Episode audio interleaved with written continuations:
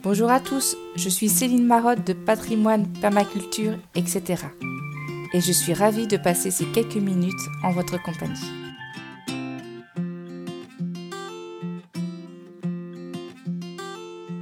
Partons à la découverte du manoir de Vertot au pays de Caux.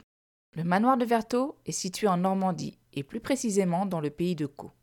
Sa configuration en clos masure fait de lui un domaine typique de la région et un véritable trésor patrimonial. Il fait d'ailleurs l'objet d'une démarche pour l'inscription sur la liste du patrimoine mondial de l'UNESCO depuis quelques années déjà.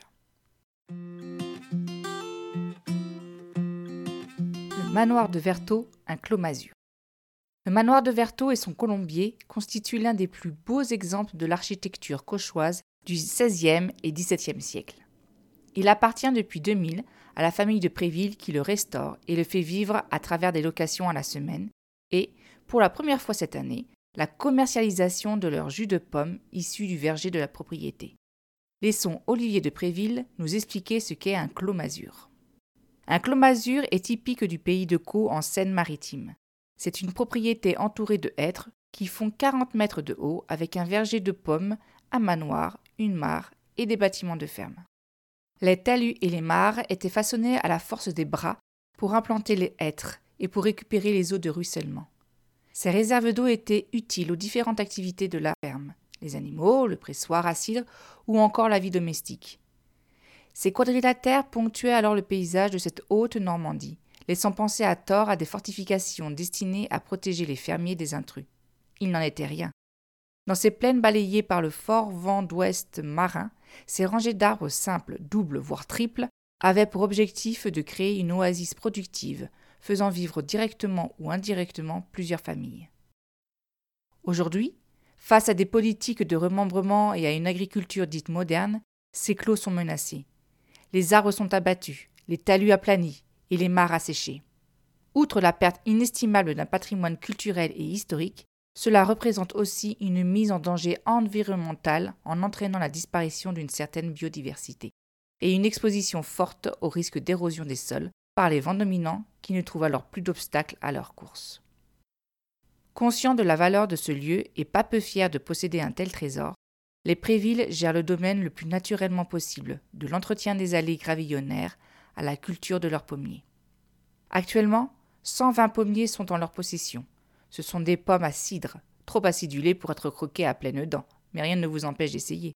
Toujours cultivées naturellement, sans néanmoins certifier de l'appellation bio, ces arbres fruitiers offraient jusqu'alors environ 2000 bouteilles par an, pour bientôt passer, avec une production de plus de 10 000 bouteilles par an, à une véritable commercialisation.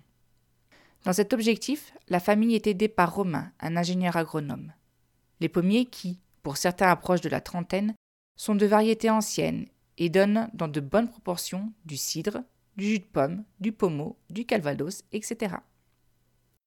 Lorsque vint le temps de la récolte, tout est ramassé généralement en un week-end, tant les pommiers ont hâte de s'alléger de leurs fruits gorgés de l'air normand. C'est également l'occasion de rassembler famille et amis pour un moment festif. Le domaine compte aussi de nombreux autres arbres fruitiers, comme des cerisiers, des poiriers, des pruniers.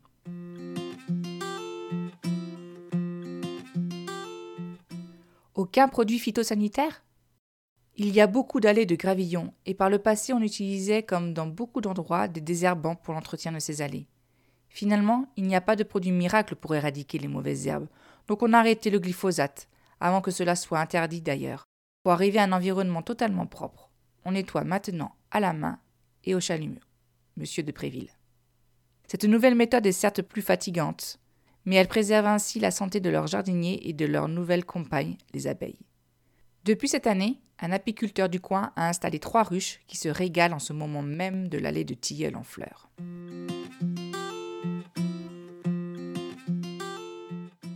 Le nouveau potager au manoir de Vertot.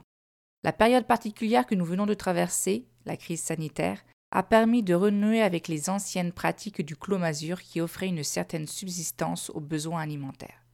Monsieur de Préville. Nous avons eu la chance de pouvoir passer le confinement dans cet environnement, et nous avons profité pour faire un potager de 35 mètres carrés en partant de zéro, l'ancien potager historique ayant disparu. Nous avons également construit une serre en verre et armature métallique pour avoir des essences exotiques, C'est un potager destiné à la famille. Nous avons mis des poules, 8 au total, dont 5 sont nées pendant le confinement. Nous avons vécu une certaine autarcie faite de jus de pommes, d'œufs et de produits du potager. On y trouve des herbes aromatiques, des tomates, des concombres, des courgettes. Là encore, la famille est résolument attachée à ne se servir que de cette simple recette. De la bonne humeur, nourrie par une envie de découvrir et d'appliquer les principes de base de la permaculture. Mais nul doute que ces débuts prometteurs leur permettront d'aller encore un peu plus loin.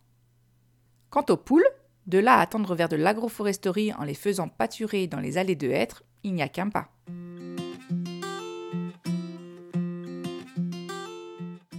Notre coup de cœur. Le domaine du manoir de Vertot nous offre à découvrir un héritage patrimonial unique. Les anciens, par l'écoute de leur environnement et de leurs besoins, ont su faire en sorte que le modèle du Clos Masure, cet havre de paix productif, traverse les siècles. Sa fragilité le rend aujourd'hui encore plus précieux. J'espère que cet article vous a plu. Si vous souhaitez voir les photos ou accéder à plus d'informations, n'hésitez pas à aller sur l'article lui-même. Je vous dis à très bientôt sur www.patrimoine- perma-etc.fr. Au revoir